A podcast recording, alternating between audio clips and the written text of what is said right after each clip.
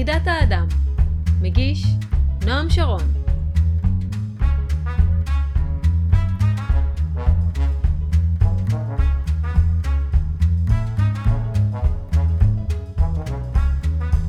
מי אשר תשאף תמיד לרוח, תוכל בביטחון מלא לקוות שברגע האמת לא תיוותר בלא הנהגת הרוח.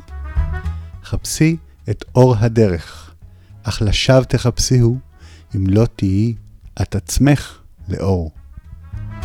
חידת האדם, פרק עשירי, חוזרים ללמוד עם הקורונה. ב-1 לספטמבר, עוד פחות מחודש, תתחיל שנת הלימודים תשפ"א, והיא תהיה שונה לחלוטין מכל מה שהכרנו. אם בשנת הלימודים הקודמת עוד התייחסנו לקורונה כאל תאונה בדרך, ותכף נחזור לסדר היום הישן והטוב, הרי שעכשיו כבר ברור, הקורונה כאן כדי להישאר, וזה סוף העולם כפי שאנחנו מכירים אותו. משרד החינוך עדיין לא נתן מתווה ברור ומוסכם לחזרה ללימודים, אבל זה כבר לא מאוד מפתיע אותנו. ועדיין, ברור לנו שאופן הלימוד ישתנה בצורה מהותית. חלק ניכר מהלימודים ייעשה מהבית, באמצעות תוכנות למידה מרחוק. הכיתות יפוצלו, יחולקו לקפסולות, והתלמידים יתבקשו לשמור מרחק זה מזה. המורה צריך להיות ערוך לכך שבכל רגע נתון מישהו ייכנס לבידוד. הוא, אחד התלמידים, הכיתה כולה, או כל בית הספר. בחינוך ולדורף, שברובו הוא חינוך ממלכתי לכל דבר, משמעות העניין היא דרמטית. גישה חינוכית שמקדשת את המפגש האנושי, ומנסה להרחיק ככל האפשר את היום שבו הילד יקבל מסך משלו, תצטרך לאמץ את המחשב ככלי לימודי. האם אפשר לעשות חינוך ולדוף דרך מסכים? אתגרים מיוחדים דורשים אנשים עם מחשבה חלוצית ומקורית, וכזה הוא אייל בלוך, שחוזר להתארח אצלנו בפודקאסט. אייל הוא איש חינוך ולדוף ותיק, ממייסדי בית ספר אדם ומהפורום הארצי לחינוך ולדוף. מורה במסלול לחינוך ולדוף במכללת דוד ילין, ומייסד המסלול לחינוך לקיימות באותה מכללה. איש רב פעלים ובעל דעות מקוריות, שלא מפחד ממחשבים, שלא מפחד ממחשבים, אלא שואל איך אפשר להשתמש בהם לקידום החינוך והתרבות האנושית. בשיחה שלנו הוא יספר על מודל חשיבתי חדש שהוא מפתח להתמודדות עם הסיטואציה המיוחדת, וגם נותן טיפים למורים שמתכננים כעת את השנה הבאה. אחרי השיחה עם אייל, שתי פינות חדשות. בראשונה, תספר לנו סימונה מצליח חנוך, עורכת מגזין אדם עולם, על הגיליון, על הגיליון החדש שיוצא החודש, בנושא לאט, ועל הגיליון הבא שהיא מבשלת, בנושא אנתרופוסופיה ויהדות. ולאחריה, פינה נוספת, שנקראת איך פגשתי את האנתרופוסופיה, ובמסגרתה תספר לנו אורחת מתחלפת על הדרך שהביאה אותה אל האנתרופוסופיה. המשתתפת הראשונה היא דפנה דריאל, רואת חשבון שהפכה ליועצת ביוגרפית וכותבת מדור הזוגיות במגזין אדם עולם. אז בואו נצא לדרך. חסות קצרה ומתחילים.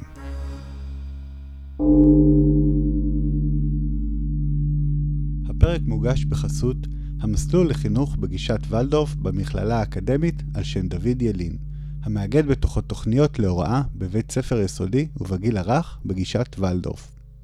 המסלול מציע גם הסבת אקדמאים והשלמת תארים ותעודת הוראה לבוגרי הכשרות ולדורף. לפרטים נוספים, הקלידו בגוגל חינוך ולדורף דוד ילין, או הקישו על הבאנר באתר אדם עולם. שלום אייל. שלום נועם. טוב שאתה פה. מצבים מיוחדים אה, מבקשים את האנשים המיוחדים, ואני נורא רוצה לשמוע את אה, מה שיש לך להגיד על אה, מה שהולך לקרות. אנחנו עכשיו בתחילת אוגוסט, ועוד פחות מחודש תתחיל שנת לימודים חדשה לגמרי. כל מה שנעשה בתרבות האנושית בבתי הספר במאות השנים האחרונות ובמאה השנים האחרונות בחינוך ולדוף כבר לא כל כך יהיה רלוונטי, כי עולם חדש, אנחנו נמצאים בפתחו. נכון, וקרה מאורע נדיר, קרתה, אני קורא לזה קפיצה קוונטית באמצע נובמבר, שהתרחשה כמעט בו זמנית בכל אה, רחבי העולם, לכל, לכלל האנושות. ומה זה קפיצה קוונטית? זה כמו הרגע שה... גוזל בוקע מהביצה ונהיה אפרוח. הרגע שהעובר הופך לתינוק. זה רגע דרמטי, זה שינוי דרסטי, זה קפיצת מדרגה, אבל אין דרך חזרה. אי אפשר לחזור אחורה. כלומר זה לא תקלה זמנית ובקרוב נחזור למה שהכרנו פעם. לא, זה ממש לא תקלה זמנית, זה קודם מהלך מאוד צפוי, זה היה צפוי שזה יקרה, האנושות התכוננה לזה, בהרבה, בהרבה אופנים התכוננה והרבה פעמים, בהרבה אופנים היא לא התכוננה. גם תחשב, תחשב מה אם זה היה קורה לפני עשר שנים, מה היינו יכולים לעשות? מה היה קורה לפני עשר שנים, מה קורה היום? יש שם גם כל מיני בשלות טכנולוגית, תודעתית, שאפשרה לעשות את הדבר הזה, שלא הייתה אפשרית קודם. אוקיי, אתה מתכוון לאפליקציות כמו זום ורשת אינטרנט אה, מהירה. לדוגמה, אבל רק חלק מהסיפור. אבל יש פה בכלל, מה, מה זה כל הרשת תקשורת שהקמנו ב... משנות ה-70-80, את רשת האינטרנט, מה זה הרשת הזאת, למה היא נועדה, אה, איך היא בנויה, היא נוצרה, היום פתאום יש לה שימוש, אבל היא גם מביאה חשיבה מאיכות אחרת. היא אה, בתוכה מובנה הרבה דברים, אני צריך להבין איך היא עובדת, למה היא עובדת, מה, את מה היא יכולה לשרת, למה היא יכולה להזיק, אני צריך להבין אותה. ברגע שאני אבין אותה, זה כמו סכין. סכין כדי להרוג, אני צריך לראות לך תדקור פה בצוואר או בלב, גמרת. אותו סכין שתעשה, להציל חיים, לעשות ניתוח לב פתוח, צריך ללמוד שבע שנים והתמחות, זאת אומרת להרוס זה תמיד קל. אנחנו יודעים, כוחות ההרס הם פשוטים, כוחות הבנייה הם תמיד מורכבים, דורשים שכל, מיומנות, עולמות אחרים לגמרי, אני צריך להבין אותם, כדי שנוכל לבנות, לבנות משהו בריא, פה נדרשת הרבה חוכמה. אז בחינוך ולדוף עד היום ההתמודדות אה, עם הנזק שהטכנולוגיה מביאה היה פשוט, אנחנו מנסים לדחוק החוצה את הטכנולוגיה כמה שאפשר. היום זה כבר בלתי אפשרי.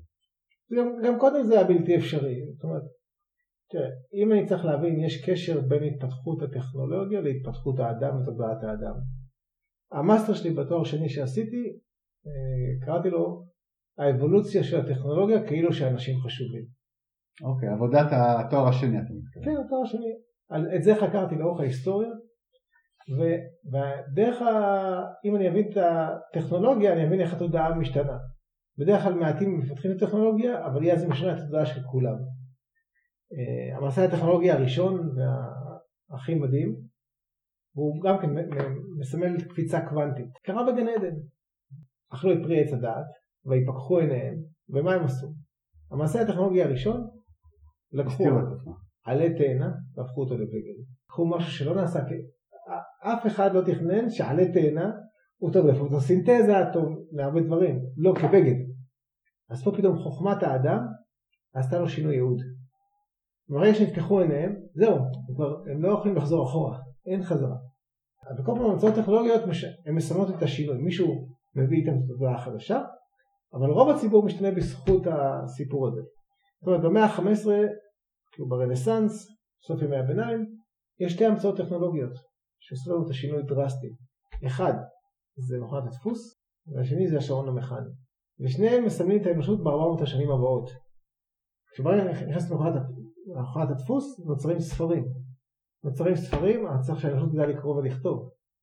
נוצרים בתי ספר, זה נקרא בית הספר. זה הבית של הספר, שבדרך כלל הייתה הספרייה שם, מרכז המידע היה שם, מרכז הידע היה שם. והשם עדיין לא השתנה עד היום. אה, הוא עכשיו הוא חייב להשתנות. זה המצב, אין, הוא חייב להשתנות, כי הוא כבר לא רלוונטי. הספר הוא רק חלק קטן מהסיפור, לא שהוא ייעלם. במקום שהוא יהיה המרכז, הוא נהיה רק חלק מה, קטן מהסיפור. זה שתי המצאות שמכתיבות לנו את התהליך עד uh, תחילת המאה ה-20. כשאני רוצה להסתכל מה הולך לקרות בעתיד, יש שתי מקומות שאני יכול לחזות את העתיד, או לחוש את העתיד. האומנים חשים את העתיד באינטואיציה שלהם, והמדענים יוצרים את העתיד בהמצאות שלהם.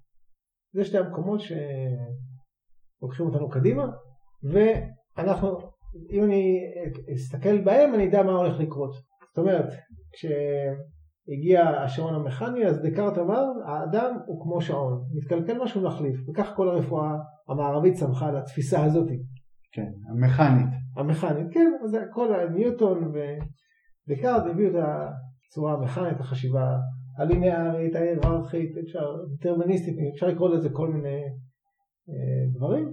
והבית ספר נהיה לב החינוך, שוב בכלל הכין את זה למהפכה התעשייתית, כי לקחנו מסדרון, כיתה א', כיתה ב', כיתה ג', זמן, 45 דקות, שעה ורבע, לא משנה, חוזרים לפי שעון. אנחנו מכינים את האנשים, תלצו לפעמון, כן, טק טק, פס יוצאים. להפסקה, צלצל לפעמון, חוזרים לעבוד. בית חרושת לציונים, אנחנו, אבל זה מעוצב ככה. גם פירקנו את המשפחה, שהייתה החמולה במרחב החקלאי זה היה החמולה, רלוונטי. במרחב של המהפכה התעשייתית, אז אני צריך את זה כמו פס ייצור. להכשיר את הפועלים, ואז צריך משפחה גרעינית, וכן הלאה. העסק הזה מתפרק לנו. אנחנו כבר לא צריכים את בית הספר. המרכז זה לא ספר. אנחנו היום מופצצים, יש לנו צונאמי של מידע. הילד מופצץ במידע מכל עבר וגירויים. ואז אני צריך להפוך את הס- את הסיפור.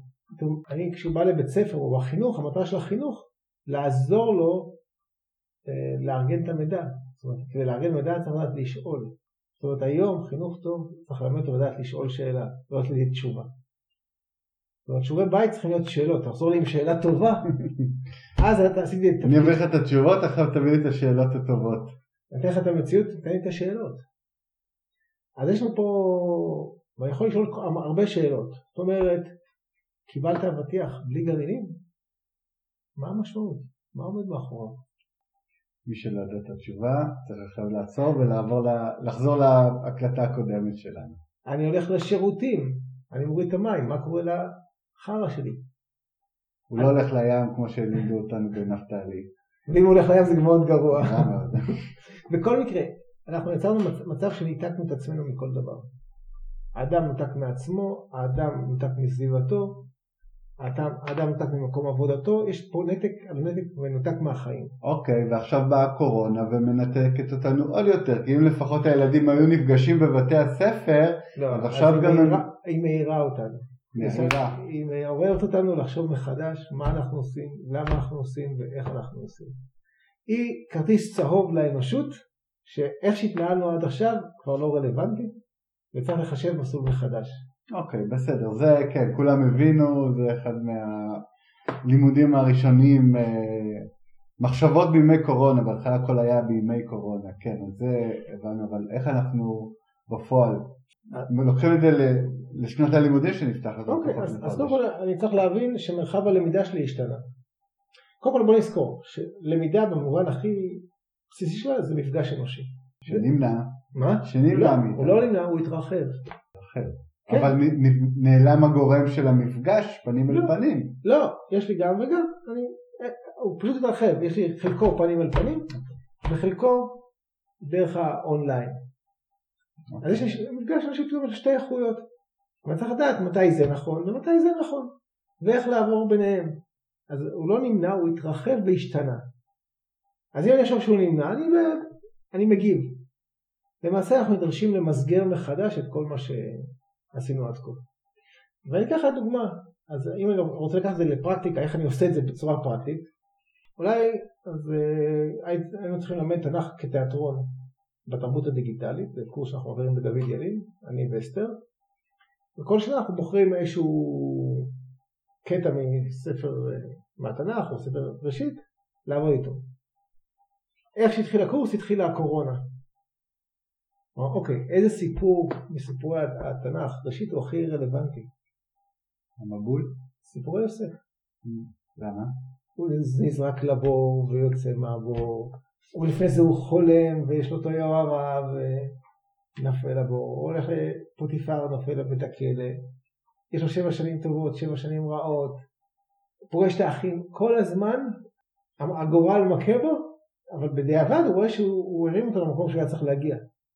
ובסוף הסיפור הוא למעשה סולח לאחים ומסגר מחדש את כל הסיפור אתם חשבתם לרעה ולי זה קרה לטובה. בזכות זה שצריכתי לבור, הגעתי למצרים. בזכות זה שאשת פוטיפר עשתה מה שעשתה, הגעתי לכלא. בזכות הכלא פתרתי את החלום, נהייתי הסגן של פרעה. בזכות זה אני עכשיו יכול גם לסלוח לכם וגם להציל אתכם וגם להאכיל אתכם. אז הוא עשה מסגור מחדש. אבל הסיפור הזה משקף את מה שקורה לנפש שלנו, בטח בתקופת הקורונה, עם העליות והירידות והסגר ואיך יוצאים ממנו.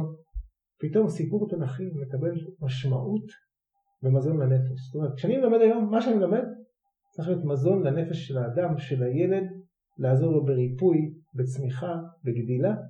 אז זה תמיד ככה. אח- זה שבעתיים ככה. עכשיו. זה עוד יותר קריטי. זאת אומרת, בצורה אינטואיטיבית, אה, הרבה אנשים התחילו גינות, וזה טוב. נכון. עכשיו, אני לוקח את זה עוד צעד. אני מבחינתי, כשאתה הולך למטבח, לוקח את החסה, מכין את הסלט, ואז נשאר לי הקלח. עכשיו, אני יכול לזרוק את זה לפח. אני יכול לשים את זה במים ולגדל את זה. ופתאום, מה שעכשיו אשפה, מה שעכשיו פסולת, פתאום הוא מקור הצמיחה שלי. ובלי לדבר, ובלי לעשות יותר מדי, נתתי לילד הזדמנות לראות שמחסה, מבצע, לא משנה ממה, פתאום החיים יכולים לצמוח מחדש. גם אם חתכו אותם, גם אם גדעו אותם, יש את אלמנט הצמיחה. ופתאום אני לא עושה אותו תיאורטית, אני נותן לו את זה מוחשי. עכשיו, זה לימוד שאפשר לעשות בבית. זה קריטי, לא שאפשר, אני צריך לראות מה ייתן, אז אני יכול לקחת סיפור, בתנ"ך ולעבד אותו בצורה שייתן מזון לנפש ומתוכו אני יכול לצמוח. אני יכול לקחת את השארית חסה ולגדל אותה, את הבצל.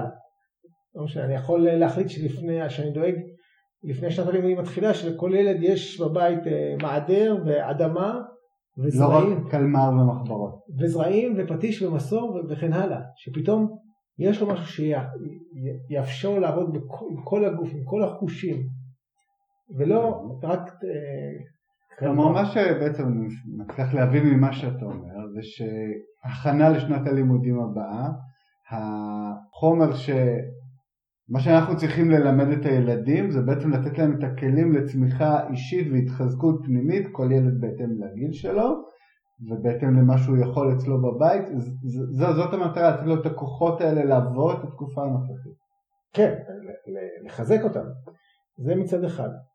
מצד- שני, גם זה דורש הרבה יותר פיתוח עצמאות, אה, ניהוג עצמי, לאפשר לילד שהוא יתחבר ללמידה, כי כבר הסביבה לא תעט- תעטוף אותו באותה מידה כמו שיש בכיתה ויש את האווירה וכולם לומדים. הוא פה יצטרך לבנות את הכוחות העצמיים שלו ללמידה עצמית, למנהיגות עצמית, לעניין עצמי. יש לי פה אתגר הרבה יותר גדול. גם אני צריך בכלל להבין שהסיטואציה משתנה. זאת אומרת, כדי להבין את זה ואני צריך לעבוד עם מילות הסיום ששטיינר נתן בסוף ההכשרה למורים הראשונים בידע האדם.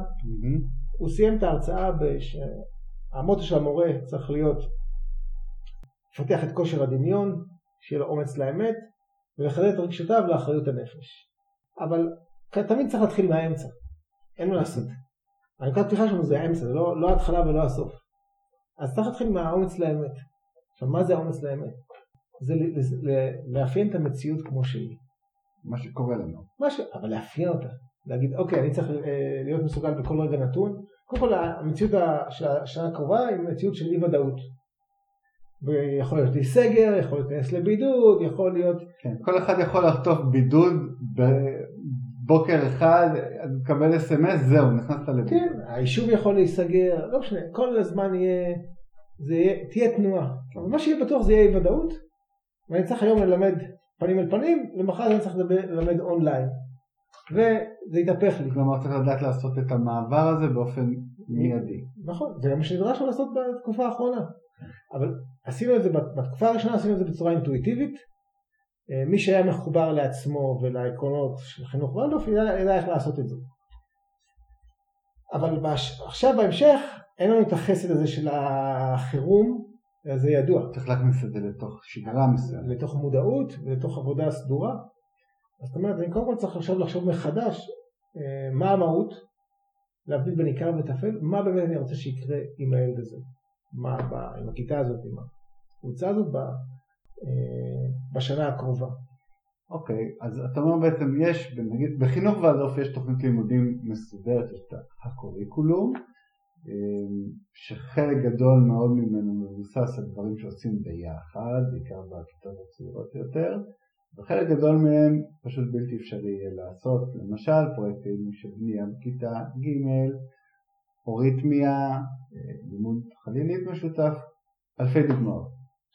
קודם כל צריך לראות מה אני, חי... מה אני חייב את המפגש הפיזי וגם איך אני עושה את זה, מה אני יכול במפגש הווירטואלי ואיך אני עושה את זה, ו- ואני צריך להתחיל לנוע ביניהם.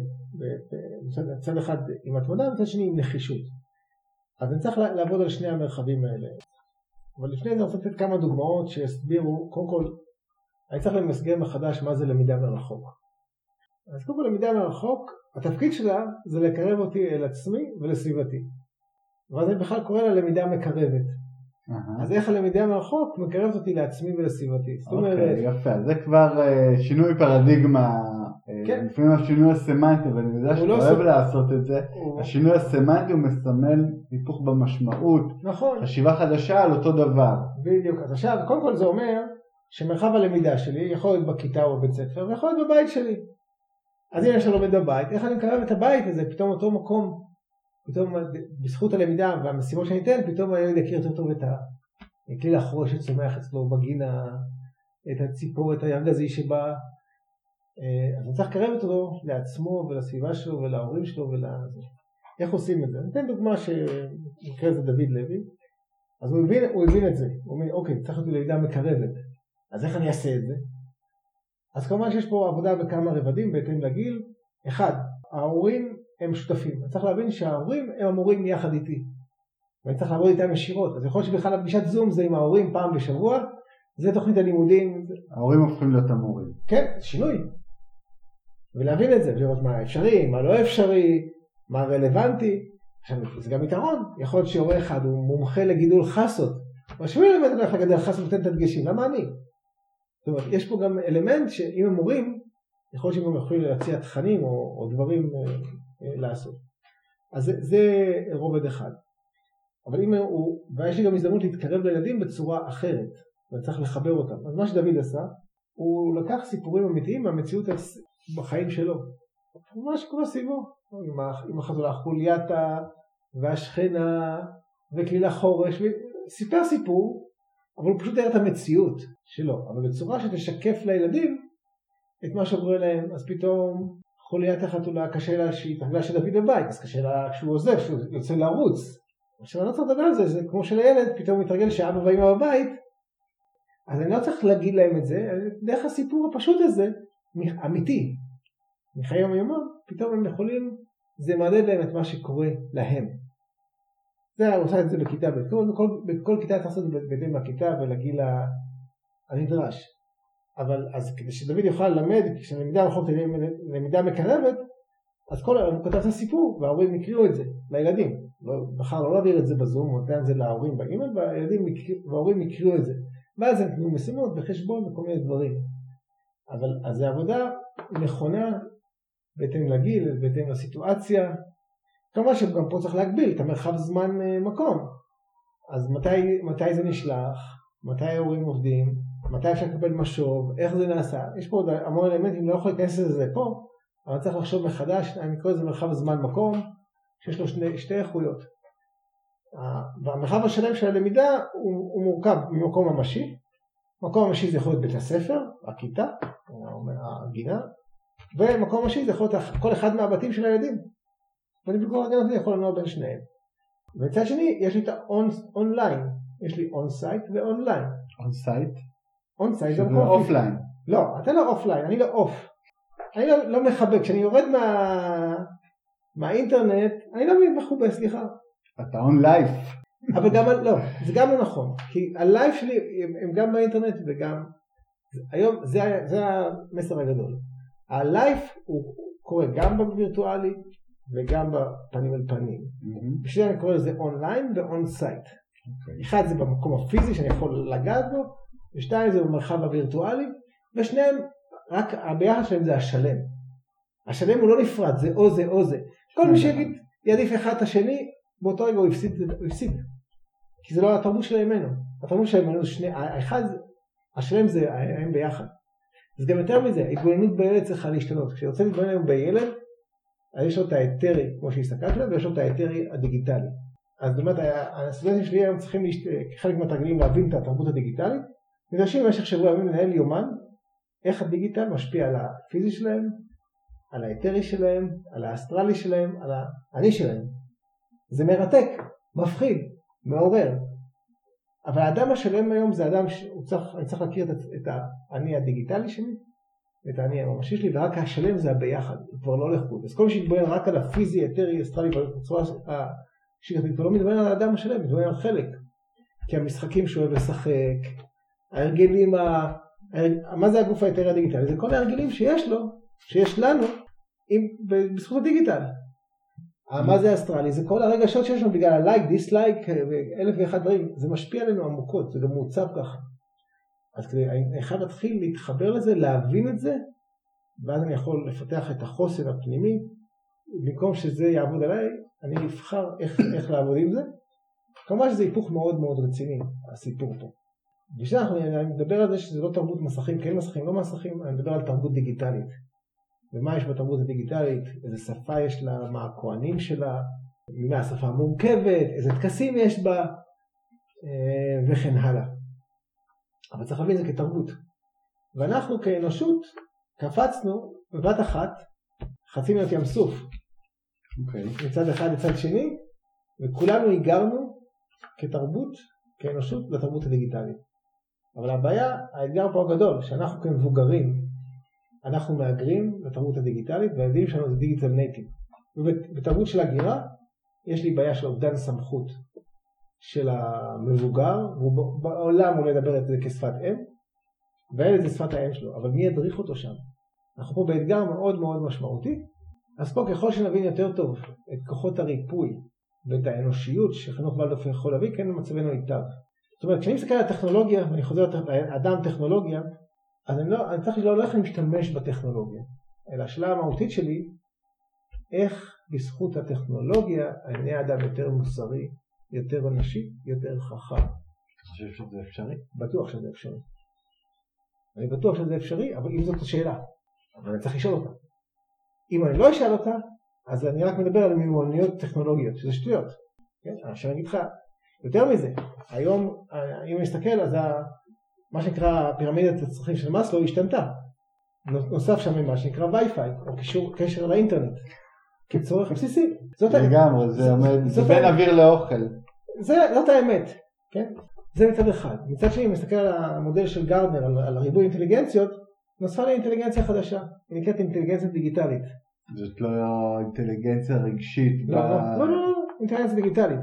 מה, לעשות אימוג'ים יפים, לא, להביע את עצמך ב... לא, לא, לא. אינטליגנציה דיגיטלית, אני אתן לך איזושהי דוגמה. אני, אני מטפל בפער הדיגיטלי, כי יש הרבה ילדים שנשרו דיגיטלית, מעל 200 אלף ילדים בישראל נשרו דיגיטלית. מה הכוונה נשרו דיגיטלית? הם נותקו. מהרגע שעברו ללמידה כן. מקוונת, אז זה פשוט לא היה להם... לא כן, אוקיי, נכון, גם דיברנו על זה. ואז יש להם נשרו חברתית, זה פגיעה בדימוי העצמי, אתה יודע שאתה מעני וכן הלאה. כן. אז אה, אנחנו, אני עובד לסגור את הפער הדיגיטלי, כי מבחינתי כל אחד צריך להיות מסוגל להתחבר לדיגיטל, אחר כך הוא יבחר איך להשתמש בו. קודם כל שיהיה לך אפשרות בחירה. אז אה, אחד הילדים, ש... קריית מנחם, הוא בילה מה שנקרא יותר מחוץ לכיתה מאשר בכיתה, כי לא הסתדר. שהיה כיתה, בבית ספר. בבית ספר רגיל, זה, ואז כשהקמנו שם את הצוות הטכני שתפקידו להשמיש מחשבים ולתקן אותם, הוא נבחר להיות אחד מהם, ובזכות זה גם קיבל מחשב מתנה. אבל בצורה שאנחנו נותנים מחשב הוא צריך להחזיר שירות לקהילה, ככה אנחנו עובדים. והאימא שלו אמרה את המשפט הבא, הילד שלי קיבל מחשב במתנה, ואני קיבלתי ילד חדש במתנה. עכשיו הילד הזה נהיה, הוא אומר, ילד הזה כוח, אני נהייתי יצירתי במחשב, אני כבר אה, תיקנתי לסבא שלי את המחשב, הלכתי לשכן לעזור, אני מדריך ילדים אחרים, אני נהייתי יצירתי במובן הטוב עם המחשב. עכשיו את זה שנגיעה דיגיטלית, אתה נותן לו מחשב, הוא ישר זה, הוא יודע מה לעשות, לא צריך להסביר לו, רק לתת לו את האפשרות, אבל גם את ההנחיה. הוא מדבר את השפה הזאת. הוא יודע אותה. זאת אומרת, יש ילדים שרק השתמשו במחשב ועשו אימוג'י, הוא יודע איך זה עובד, הוא תוך שנייה נהיה האקר. מה זה האקר? האקר מבין מחשבים. כן. הוא מבין ה... איך זה עובד, איך זה חושב. זה איכות אחרת, זה אינטליגנציה דיגיטלית. יש ילדים כאלה שהיום הם לא באים לידי ביטוי. אבל נותן, נותן להם לבוא לידי ביטוי כשירות לקהילה. אם אני שואל איך זה עושה אותי לחברה יותר טובה, איך זה משפר את ה-well-being, את רווחת החיים, אז זה פתאום במקום אחר. זה לא איך אני משתמש ב PowerPoint או לא משתמש ב PowerPoint. אז ברגע שאני הופך את השאלות האלה, איך למידה מרחוק מקרבת אותי אל עצמי, לסביבתי וכן הלאה, איך, במקום, איך אני משתמש בטכנולוגיה, איך אני נעזר בטכנולוגיה לפתח את המוסריות, את האנושיות, את החוכמה, אני במקום אחר. יש, יכול להיות לי כל מיני תשובות שונות ומשונות לדבר הזה, אני צריך לשאול את השאלות האלה. יכול להיות שכמו עם הנכד שלי, אז כמובן שהוא לא מתקרב למסכים, למעט וואטסאפ אה, או שיחות בווידאו עם הסבא והסבתא. יש שם גם אה, קבוצת וואטסאפ של אוהבי מיכאל, ככה נקרא הנכד. עכשיו בזכות זה אנחנו יכולים לעקוב אחרי הגדילה שלו, אחרי החוכמת שלו, וליצור איתו קשר שלא היינו יכולים היינו רק באים פעם בשבוע, פעם ב... אז אני צריך להבין מתי הטכנולוגיה עוזרת לי לפתח יותר טוב את היחסים האנושיים, החברתיים, המוסריים שלי, ומתי היא גורעת, ולהתחיל לעבוד עם זה נכון. אבל זה צריך לדעת מה לשאול קודם כל. אבל אני חושב שזה נקודה למחשבה ושיעור לא רק אה, לתלמידי בית ספר, אלא לכל אחד מאיתנו. ברור. עוד פעם, עכשיו השאלה, ואם אני חוזר, אני גם, מתי נכון לי להיפגש פנים אל פנים, מתי נכון לי להיפגש אונליין. זאת אומרת, אם אני בצוות של אה, הכלכלי של החינוך בלדוב, אז אנחנו בשישה מקומות שונים בארץ, מתי שווה שנעשה את המאמץ, נשקיע דלק. אף פעם לא. לא. קשה, לא. קשה. אז אולי פעמיים בשנה, זה נכון, ואז אם אני אעבור למפגש כזה, כמו מפגש של 3-4 שעות ולא חצי שעה, ופעם בחודש נעשה שעה בזום. Mm-hmm. אחלה, מה הבעיה? כאילו, אני צריך לדעת לנוע נכון בין ה online ל on-site. עכשיו, וזה אחד. החלק השני זה להבין את המרחב האנושי. אם דיברנו שזה מפגש אנושי זה הכי חשוב. אני צריך להבין מה זה המפגש האנושי, וכדי להבין אותו אני מסתכל על, על שתי איכויות. אחד מה שנקרא יחיד ויחד. כן? אה, ואני צריך לנוע איך, והשאלה היא לא אם אני יחיד או יחד, אלא איך היחד מעצים את היחיד, ואיך היחיד משביח את היחד. זה לא או זה או זה. עכשיו גם צריך להבין את התנועה הזאת. כאילו, אני אומר, התלמיד היחיד, בלמידה מרחוק, הדבר הבא זה המשפחה שלו. זה היחידת, היחד הקרוב שלו. אחרי המשפחה שלו זה הקפסולה או קבוצת למידה, אחרי זה זה הכיתה, ובית ספר כמעט מתאדה. כן. כמעט נהיה, בשנה הקרובה בית ספר כישות מבחינת התלמיד יהיה כמעט ולא רלוונטי. אבל זה אומר שאני כל פעם יוצא מיחיד אחר, מה מבחינת היחיד שהמורה, הילד, ההורה, ואיזה יחד נוצר לי. ואני צריך לנוע על זה. עכשיו, גם החשיבה החדשה זה לא חשיבה או-או, זה חשיבת גם וגם. איך אני לומד גם אונליין וגם on-site, איך אני לומד גם את כל אחד מהיחידים ואיזה יחד אני יוצר. וגם האיכות החדשה של התקופה שלנו שכל אחד הוא מה שאני קורא פרוסיומר. כל אחד הוא גם יצרן וגם צרכן, גם נותן וגם מקבל. הוא גם יוצר, הוא גם פעיל, הוא גם יוזם, אבל הוא גם מקבל, הוא גם קשוב, הוא גם צורך. וכל אחד הוא גם וגם, זה לא או-או. זאת אומרת, גם תוכנית הלימודים צריכה להיות מבוססת לא רק מה שהמורה מכין והוא חושב, אלא מה שהקהילה יכולה ליצור, מה שכל אחד מהם ואיך זה אה, מוזרם לטובת הכלל. דבר נוסף שאני צריך לשנות, אה, אני צריך לעשות מיפוי, אה, אם אני היום מחנך כיתה, אני צריך לעשות ביקורי בית. אם פעם עשיתי ביקורי בית להכיר את המשפחה ואת הסיטואציה ואת הסביבה, היום אני צריך לעשות ביקור בית, במידת האפשר ממשי, במידת, אם אי אפשר לעשות ביקור וירטואלי, להכיר את הבית כסביבה לימודית. כן. ואז אני עובד במקום אחר. ואם אני חוזר למשפט של שטיינר, של האומץ לאמת זה אמרנו זה המציאות, ועכשיו אני צריך את היכולת, כושר הדמיון, אני צריך לדמיין שני דברים. לדמיין מחדש את תוכנית הלימודים, להבדיל בין עיקר לטפל, ולחשוב מחדש איך אני עושה תוכנית לימודים אה, בסיטואציה הנתונה של האי ודאות, של ההשתנות, זה אחד. ושתיים, אני צריך לדמיין מה המצב שאני מנסה ללמד משהו, והילד צריך לעשות את זה בבית שלו. אני צריך לדמיין את הסיטואציה ואת ההשלכות, מה זה אומר עליו, על האח שלו, על ההורים שלו וכן הלאה. בכלל צריך כושר הדמיון לשני כיוונים. אני אתן הוראה לדמיין מה המשמעות וההשלכות על כל אחד מהעשרים ומשהו בתים. גם יכול להיות שלכל ילד בעצם צריך לתת הוראה אחרת. או לתת הוראות מספיק פתוחות שכל אחד יוכל לתרגם אותה בצורה שמתאימה. זה המון המון על המורה.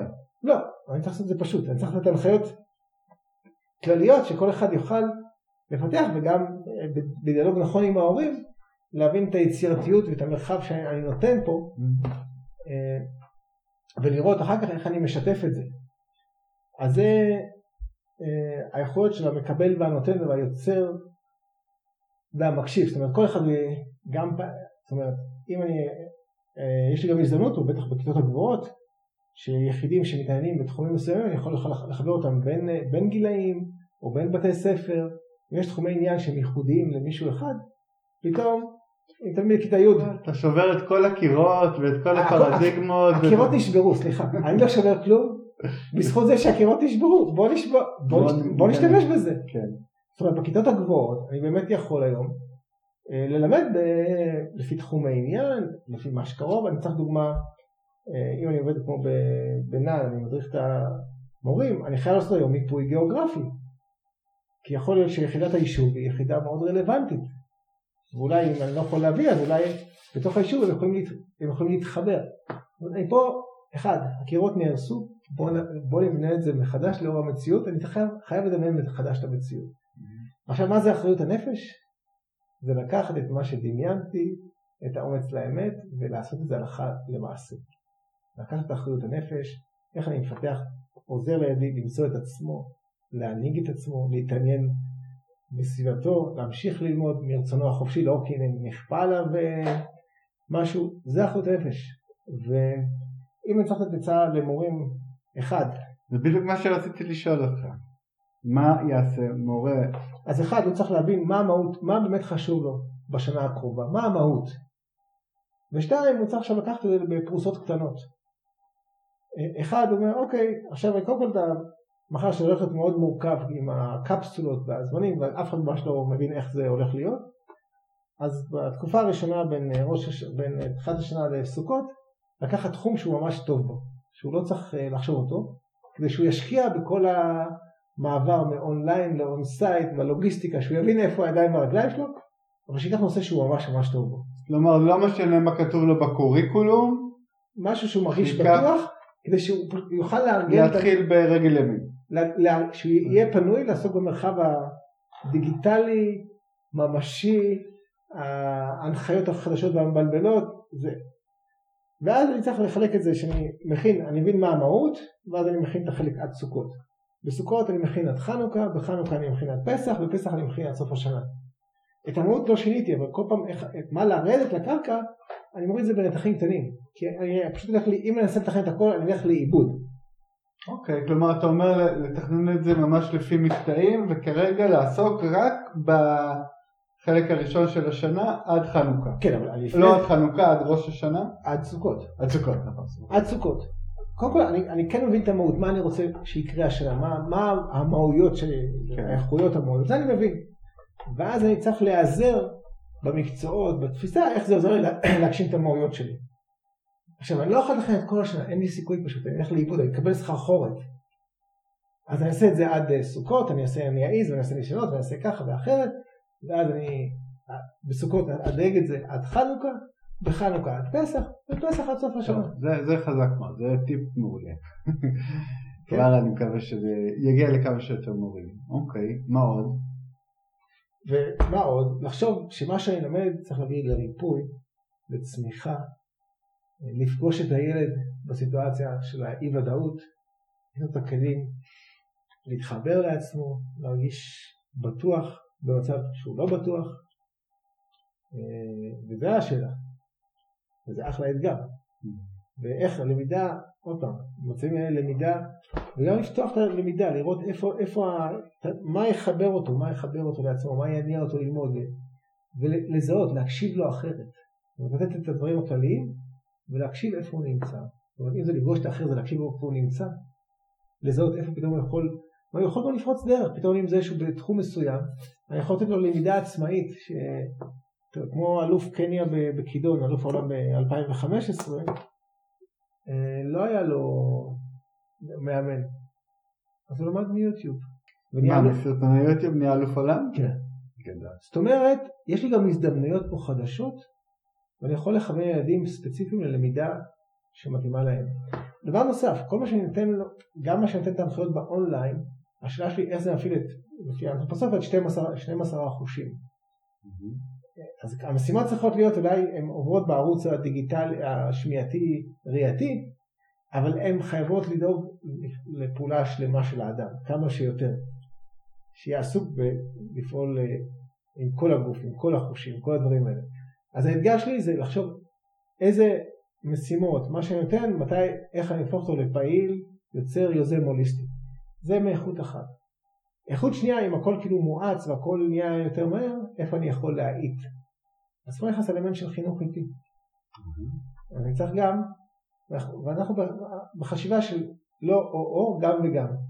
אז איזה תהליכים מואצים, זאת אומרת אני עכשיו יכול להגיע לבית שלך תוך חלקיק שנייה דרך הזום וזה, יש לי מה צריך ללכת לאט, לאט, איפה מותר להשתעמם, איפה מותר להתבוא על הציפור ולעקוב אחרי הגפון שהולך וגדל.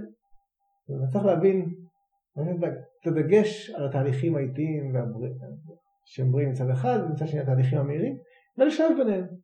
אנחנו חיים לכאורה בתקופה פרדוקסלית, אבל זה, זה, זה החיים. זה החיים, ואפשר להשתמש במילה היברידית. אוקיי. כי אנחנו בתקופה היברידית, כמו שהטויוטה שלי היא גם מנוע חשמלי וגם מנוע בנזין. ואנחנו בתקופת מעבר, עד שנגיע למקום החדש.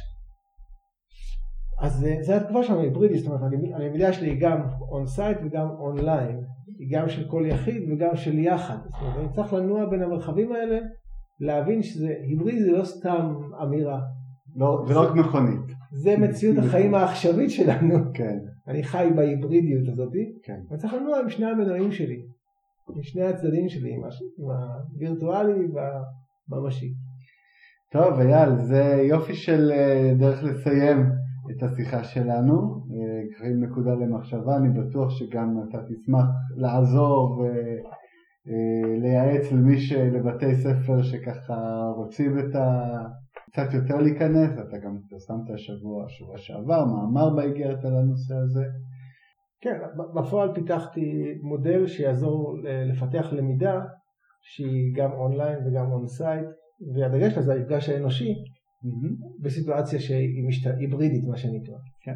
וצילום של המודל הזה שישב אה, כל השיחה בינינו על השולחן ואם שמעתם רעשים של יד זזה על נייר אז פשוט שאייל שהצביע על כל מיני מקומות במודל הזה הוא נמצא באתר ביחד עם הפרק באתר אדם עולם אז אה, זהו תודה רבה אייל והמון בהצלחה לכל המורים התלמידים וההורים אה, שתהיה שנה טובה אה, כן, אני חושב שזו שנה מאתגרת, שנה שדורש מאיתנו קפיצת מדרגה, וזה היופי שלה. אז אם מתחבר לזה שיש קפיצת המדרגה, זאת המציאות, נבוא לזה מתוך התלהבות מצד שני, ואחריות, התלהבות ואחריות, אז נעשה את מלאכתנו נאמנה. אמן. בימים אלו מופץ למניעי האדם עולם גיליון אוגוסט בנושא לאט. בכתיבת הגיליון השתתפו הכותבים הקבועים שלנו, ביניהם דוקטור גלעד גולדשמיט, דוקטור מוטי לוי, לירון ישראלי, רומם סרנגה, יפתח שילוני, שאול גרוס, תמר לאור, מרקו מנחמי, מורסן, מירי מתתיה, חן רכטמן ואילנה שטיין, ולצידם כותבים אורחים, האומנית תרצה אמן, המלקטת אביבית ברקוביץ', המעצב ומורה הטאי צ'י אלון בן ארי, ואשת החינוך מיקה דפני. במדור תוצרת ולדורף מתארחת הפעם ניצן זוהר, בוגרת תרדוף המתמחה כרופאה כירורגית, ובמדור חמש שאלות מתארח איש התיאטרון והחינוך עופר שגיא. הרמתי טלפון לסימונה מצליח חנוך, עורכת המגזין, כדי שתספר לנו קצת על המאמרים המרכזיים בגיליון, ומה היא מבשלת לנו לגיליון הבא.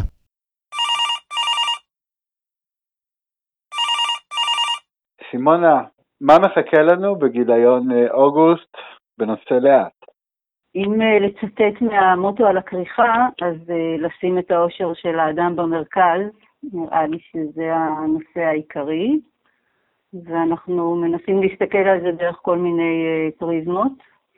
המאמר המרכזי בעצם, זה ראיון עם עמית נויפלד, שהוא כאילו, אני יודעת איך נקרא לו, נביא, נביא תנועת ההאטה בישראל. הוא כתב אה, ספר, אה, היסטוריה של אה, מהירות, הוא מסביר למה אנחנו מכורים למהירות וגם נותן כל מיני טיפים להוריד הילוך.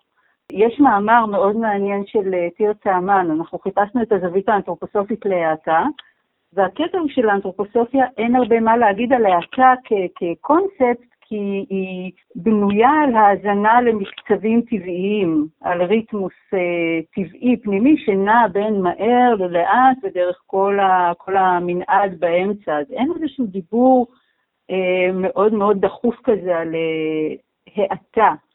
אה, מה שכן, האנתרופוסופיה מאוד מאוד מאוד מסתכלת על תהליכים, ויש לנו את uh, מה שנקרא שבעת תהליכי החיים, uh, ותרצה אמן מדברת עליהם דרך ציור, דרך עבודת אומנות, כסוג של הזדמנות למפגש בין הדפוסים האישיים שלנו, שמעכבים אותנו בכל מיני דרכים, לבין איזושהי חוקיות קוסמית, uh, קצב קוסמי, תהליכים קוסמיים, וכל זה בדרך אל איזשהו, אל הריפוי שמחכה לו שם בסוף התהליך הזה. מרתק, ובזמן שהגיליון הזה מופץ למנויים, את כבר שקועה עמוק בהכנה של הגיליון הבא שלנו, אז בואי תגידי כמה מילים עליו. כן, אנתרופוסופיה ויהדות, אנתרופוסופיה ויהדות טייק 2, כאילו לא הספיק לנו לפני חמש שנים, הגיליון שעורר אה, די הרבה רגשות סוערים. אנחנו החלטנו אה, לצלול לשם שוב, הרגשנו שאולי מתוך איזו בגרות חדשה, אולי מתוך לא לתת תשובות חדשות, אבל אולי מתוך ללמוד לשאול שאלות חדשות. זה, זה לפחות מה שאני מנסה לעשות, לשים את, ה, את המפגש הזה שהוא מאוד קונפליקטי, אה, בהרבה רמות, בין האנתרופוסופיה ליהדות, לשים את זה במקום חדש. כלומר, לשים את זה ב setup חדש, ולהתבונן מחדש על המערכת יחסים הזאת. וה setup הזה זה קונטקסטים אחרים, חדשים. כלומר, לא להיכנס, לא להישאר בתוך הקונפליקט, אלא לזוז צעד אחורה ולהתבונן יותר מרחוק, גם בפרספקטיבה היסטורית וגם מתוך איזושהי, אני מקווה, אה, בגרות חדשה. גיליון מאוד מאתגר גם אה, רגשית, כלומר הוא מעלה המון המון רגש. יש שם הרבה יותר רגש אה, סוער מהצפוי. אני לא ציפיתי אה, לפגוש כל כך הרבה מטענים שעדיין לא, לא פורקו, ואני שמחה שהלכנו לשם, אני מאוד מקווה להביא איזשהו ריפוי למקום הזה, אפילו בעתיד, טיפה, אפילו בסתם מעצם העובדה שאנחנו נושמים את זה קצת אחרת. אתכם המאזינים, אני מזמין להצטרף כמנויים למגזין אדם עולם במחיר של 30 שקלים לחודש בחצי השנה הראשונה. מנויי אדם עולם מקבלים 8 גיליונות בשנה וגישה לאתר אדם עולם ובו ארכיון עם כל גיליונות העבר של המגזין, יותר מ-2,000 מאמרים. מנוי לאדם עולם לא רק יפתח בפניכם עולם של תוכן עדכני על החיים מתוך האנתרופוסופיה, אלא גם מהווה תמיכה עקיפה בפודקאסט חידת האדם. להצטרפות, היכנסו לאתר אדם עולם. ועכשיו לפינה החדשה, איך פגשתי את האנתרופוסופיה. עבור אנשים רבים, המפגש עם האנתרופוסופיה הוא כזה שמשנה חיים וגורלות. כזה הוא סיפורה של דפנה דריאל, רואת חשבון, שבעקבות מפגשה עם האנתרופוסופיה, או יותר נכון לומר מפגשיה עם האנתרופוסופיה, שינתה את חייה, והיום היא יועצת ביוגרפית המתמחה במשבר גיל ה-40 ובזוגיות, וכותבת מדור הזוגיות של מגזין אדם עולם. אז דפנה, תודה על הרעיון לפתוח את הפינה, ותודה על האומץ להיות הראשונה המופיעה בו. נועם הזכיר לי השבוע שהצעתי לו לעשות את פינת איפה פגשתי את האנתרופוסופיה. אז אני לא זכרתי את זה, האמת, אבל זה נראה לי מגניב. וכשהתחלתי לחשוב על זה, על איפה התחיל הרומן שלי עם האנתרופוסופיה, חשבתי לעצמי, נו בטח, זה התחיל כשחיפשתי מטפלת לאורי, הבן שלי. ואיפה אני אחפש, אם לא באתר אנתרופוסופיה לישראל, איפה שכל המקסימות נמצאות, כי אחותי הכירה לי את האתר וקנתה לי את הספר, אתה המורה הראשון של ילדך. אז הנה, הכרתי באמצעות אחותי. אה, לא, אולי זה היה בעצם ב organic market, ששלחו אותי לקור, לקורס uh, גידולים אורגניים, וביליתי ברפת של הרדוף עם בן שנתיים זוחל על הרצפה של הרפת.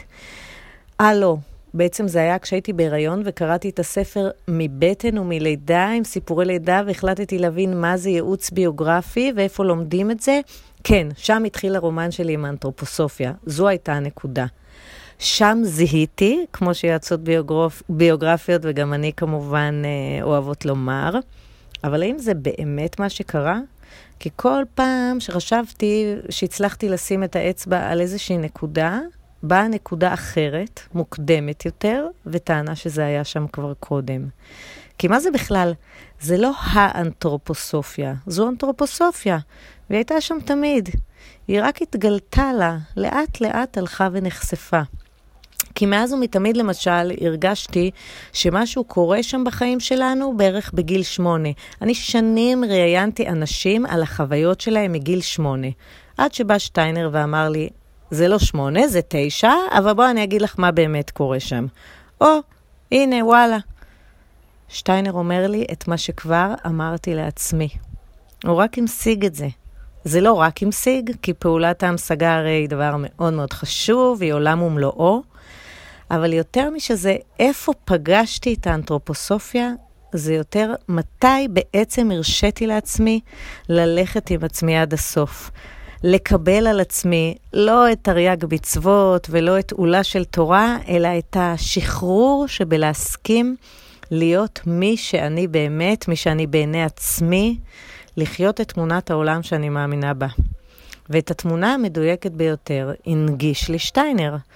ועל זה אני מאוד מאוד מודה לו, בלי שאני מכירה אותו ואין לי מושג איזה טיפוס הוא היה, אבל תמונת האדם ששטיינר הציע, ששטיינר הציג באופן בלתי מחייב, הסתדרה לי עם המקום שאני רוצה לתת לגוף, לנפש, לרוח, לחשיבה, למלאכות היד, לכל אותם דברים שממילא היו תמיד חלק מהחיים שלי.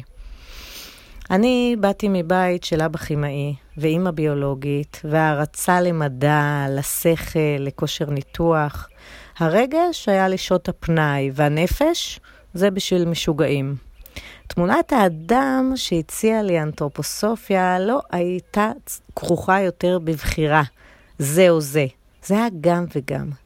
גם רגש, וגם חשיבה, וגם גוף, וגם רוח, ולהכל יש מקום, והכל קשור להכל, ולא צריך לבחור, כי מתחת לכל דבר יש דבר נוסף, ומתחת לכל תופעה נגלית יש את הכוח הרוחני הפועל, שגם אותו אפשר לראות אם רוצים, ויש עניין בלי סוף, והתרגשות. אז איפה פגשתי את האנתרופוסופיה? אולי כשנולדתי, ואולי אפילו קודם. מי יודע. אז תודה לך דפנה, תודה לסימונה, תודה לקסניה לוינה, ספיית הפודקאסט, ותודה לכם המאזינים שחוזרים להקשיב לנו פעם אחרי פעם. אנחנו נתראה בפרק הבא של חידת האדם, ועד אז חפשו בתוך עצמכם ותמצאו את העולם.